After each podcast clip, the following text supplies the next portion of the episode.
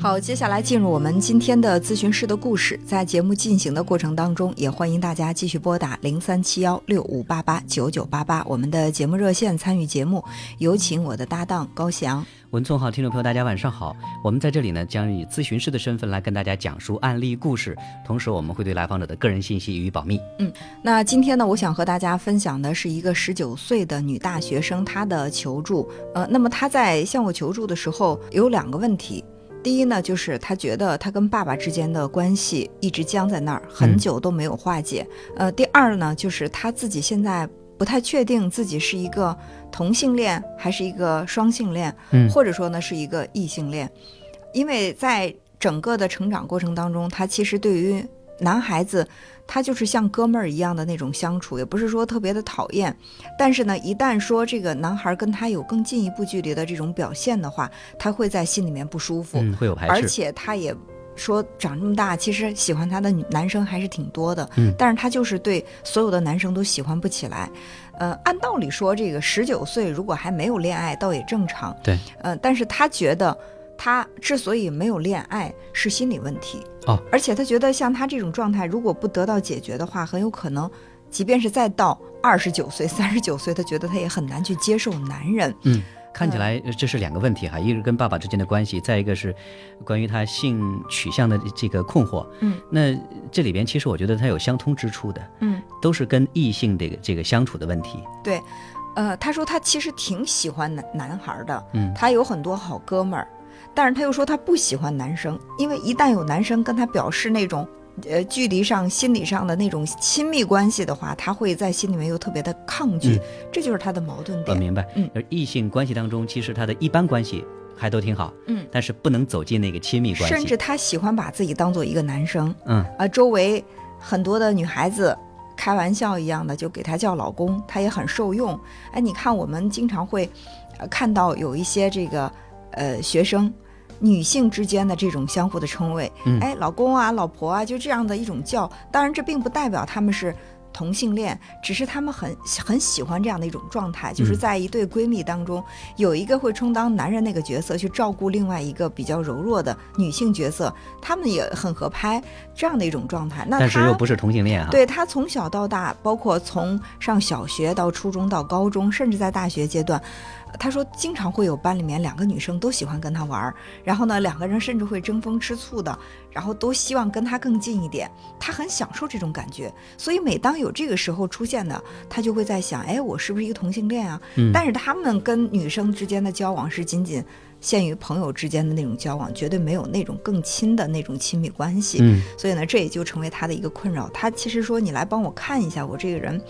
呃，我我到底是不是同性恋，或者说我是一个双性恋，再或者说，我我我在这个性取向方面和大家是一样的，是异性恋的这种方向。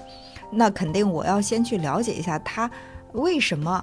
既喜欢男人又不喜欢男人，就是我喜欢我自己像一个男人一样，跟男孩子称兄道弟，拍着肩膀。就是这样的，像哥们儿一样，但是我又不喜欢这个男生跟我像那个伴侣、情侣一样去那么亲近。那这个呃我们也就自然可以联联想到说，哎，这是不是跟他跟父亲之间这个关系是有关系的？对他，因为之前就说了嘛，他跟爸爸之间的关系并不好，他不喜欢他爸爸。那我嗯肯定要问一下，为什么不喜欢爸爸呀？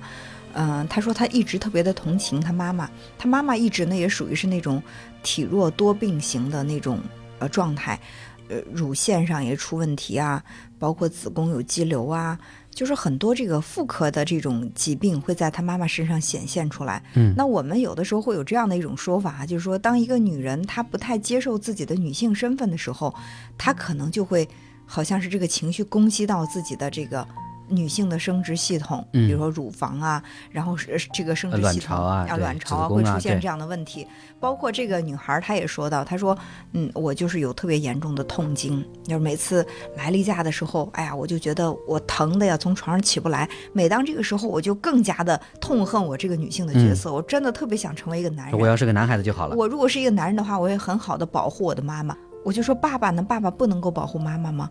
嗯，他就沉默了很长时间，说其实我不太想提这个人，但是我知道我要解决我的问题，我是必须要提这个人的。嗯，这到底是嗯他跟父亲之间会有什么样的故事？他和他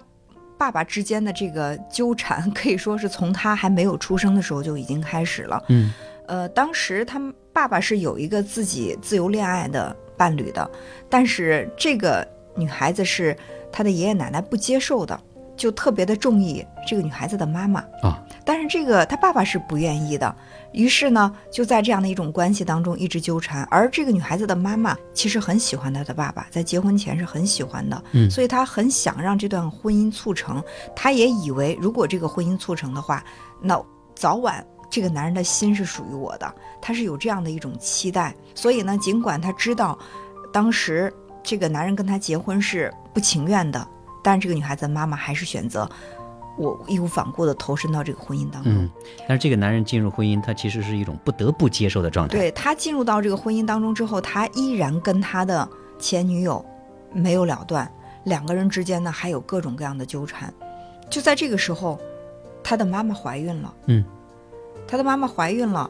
他的爸爸呢就一直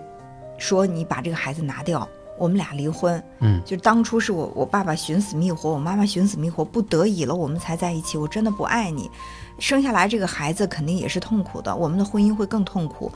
那就是我可以什么都不要，什么都留给你，你把孩子做掉，我们分开吧。但是他的这个妈妈就很执意的要把孩子生下来，她还是觉得，如果说我把这个孩子生下来，我们成了一个三口之家，早晚你的心是会属于我的。嗯，妈妈其实到这个时候还是不死心，还是有期待。而且呢，这个爷爷奶奶一知道这个孩子已经怀上了，就觉得他妈妈已经怀上孩子了，就特别特别的支持他们两个继续过下去，就反对这个呃儿子离婚的这个决心更大了。嗯，所以说他的爸爸在跟全家人的这个争斗当中，他再一次败下阵来。嗯，然后他婚外的那个情人，就他的初恋的女友，很伤心的离开了他爸爸。然后呢，他爸爸呢也只好投身到这个家庭当中。其实，在这个过程当中，他爸爸一点点的对妈妈的那种幽怨是越来越重了。刚开始可能是觉得，哎，因为爸妈给我的命令，我们是两个不相爱的人捆绑在一起了。嗯但是当他爸爸去向他妈妈提出离婚的时候，他妈妈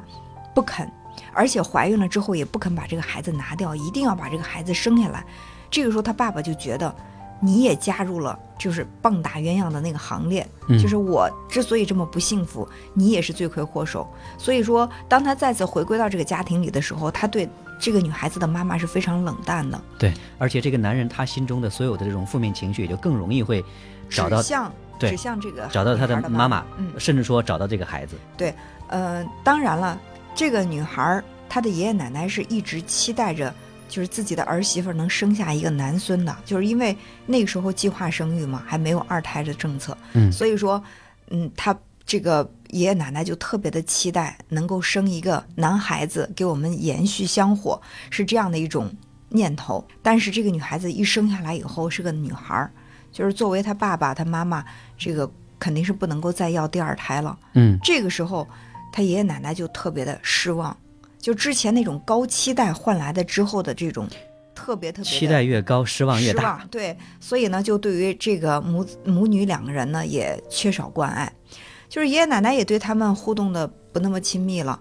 然后呢，这个丈夫就是说，这个女孩的爸爸呢，也是天天以加班各种理由不回家，所以说家里就成了这个妈妈和女孩相依为命这样的状态。她是嗯在这样的状态当中成长的，而且当她长大懂事儿的时候，她发现她的爸爸总是去冷落她的妈妈，甚至她妈妈用那种讨好的态度换来的是她爸爸的那种视而不见。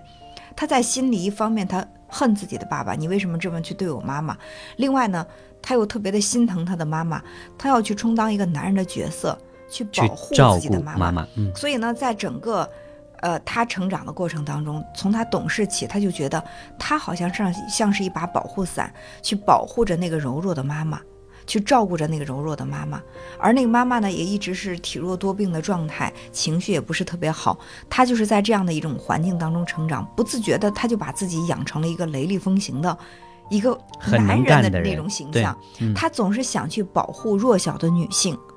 所以他一方面呢，他跟男人很亲近的，像哥们儿一样，是我想通过跟男人的互动，我学习这个男人身上很多的那种男性特质，这是他一直想要的，他得不到的，从爸爸那儿可能也学习不到，所以他为什么想去跟很多的男孩子接触？就是他更希望自己身上具有潜意识里，他是希望具有那种力量，嗯那种男性特征，好给妈妈更多的这种保护。对，嗯，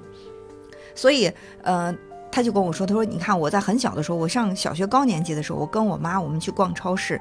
从超市里出来都是我替我妈拎着很沉的东西就走了。然后我我要跟我妈妈上街，是我骑着自行车带着她，我骑着电动车带着她。妈妈还是小女人的那个形象，但是妈妈没有丈夫的肩膀依靠，她把她依靠的这个头放在了。”女儿的肩上，对孩子的女儿就越来越被强化成一个很具有阳刚气的一个女孩子的形象。对你看，就在这个家庭关系里边哈，就如果说。呃，父母双方任何一方缺位的话，其实孩子很容易就补到那个位置上啊、这是孩子很自然的一种代入性角色。嗯所以，呃，这个女孩儿她其实并不是一个同性恋，是在我看来，她真的不是一个同性恋，只是她现在是在这个青春期这个阶段，我们觉得她是有点儿这种角色混乱是的啊，，就是在她在自我认知，然后去认识自我的这个过程当中，她出现了一些角色混乱，我到底是谁？我在这个家庭当当中，我到底是女儿，还是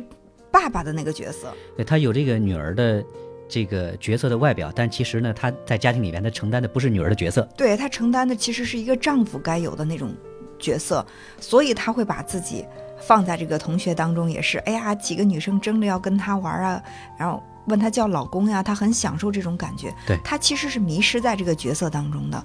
嗯，那要想解决这个问题，他其实是需要去找回他的这个女性的身份和角色。就是我要对我的妈妈说，其实你的生活不幸福，你可以重新选择的。那如果说他的妈妈在这么多年的生活当中能够早点醒悟这一点儿，哦，我放弃这个不爱我的男人，我重新可以找到一个爱我疼我的人，嗯，那么这个时候妈妈的内心的这种情感获得了满足，同时女儿呢也可以逐渐的从。妈妈的替代丈夫的那个角色退下来，真的退回到女儿的角色，恢复到女性的那种身份，她对她女性身份的这种认同，也会让这个女孩子成长的更加的健康一些。对，没错。说白了哈，其实，在家庭关系里边，呃，尽管说我们是亲密的一家人，但是其实每个角色都是属于一个独立的个体，角色意识是一定要非常明确的，而不是说我们从一开始要把我们的幸福绑定到依附于某一个男人的这个身上。而且你发现了吗？就是这个女孩，她一直在这么多年去替代母亲的丈夫这个角色，啊，去让妈妈依靠。嗯，其实我觉得也阻碍了，嗯，她妈妈去寻找幸福的这种决心。对其实这个时候，一个柔弱的女人，她是需要一个男人的肩膀让她靠一靠的。但是这个男人没有找到，我的女儿可以给我这种感觉。虽然她的肩膀很稚嫩，给我的这种感觉并不是那种特别稳固，但是聊胜于无。那我在跟我女儿之间的这个连接过程当中，哎，我觉得还好。我的心理需求或者情感需求没有全部得到满足，但是也部分得到了满足。那么这一部分的满足可以聊以自慰，我也就懒得再去寻找别的男人了。对，嗯，所以呃就是阻碍彼此的这种独立哈。嗯就是这种关系的错位，其实它是一种相对扭曲的呃状态。嗯女儿不像女儿，所以女儿从小呢就没有说在这个女儿的那个感觉里边说享受作为孩子的那个成长的喜悦。嗯而妈妈呢，她也不像是一个妈妈，她更多的像是接受这个女儿作为那个丈夫角色的那个那个宠溺的一个小女人这个角色，所以她也没有站在妈妈那个角度去对孩子进行很好这种关爱抚养。嗯，所以说要解决这个问题，其实这个女孩子应该有一个认识，就十九岁了。不管妈妈还愿不愿意再开始自己新的情感生活，去寻找一个爱她的人，作为这个女孩，她应该去慢慢的切断跟妈妈这么紧密的联系。对这是一个疼痛的过程，但是呢，都是呃有利于彼此成长的。如果是这样的一种共生的这样的一种关系，两个人互相这么依恋着，然后你给了我的需求，我给了你的需求。比如说这个男人，这个女孩，她觉得妈妈给了我当男人的那种需求。其实这是错位的。一个女孩子是不需要去把自己当做一个男性去保护谁，嗯，像是一个纯爷们儿一样的。所以说，当妈妈不再去依赖他的时候，他也会逐渐的弱化这个依赖给他带来的成就感。那他可能才能够真正的回归到女性的角色，哦、去做一个女孩子，然后呢，去享受一个男孩子对她的那种照顾和爱，然后他能够真正的回到他这个性别角色该有的那种特质上。嗯，对呃，其实作为很多女孩子，可能说，呃，存在家庭重男轻女的情况，所以说，呃，在家庭里边，可能说老人或者说这个父亲对这个女孩子角色是有些不认同的。但是尽管如此，尽管说这个角色不被祝福，但是作为，呃，我们个体来讲，我们也需要对这个角色会有足够的这种认可和接纳。嗯。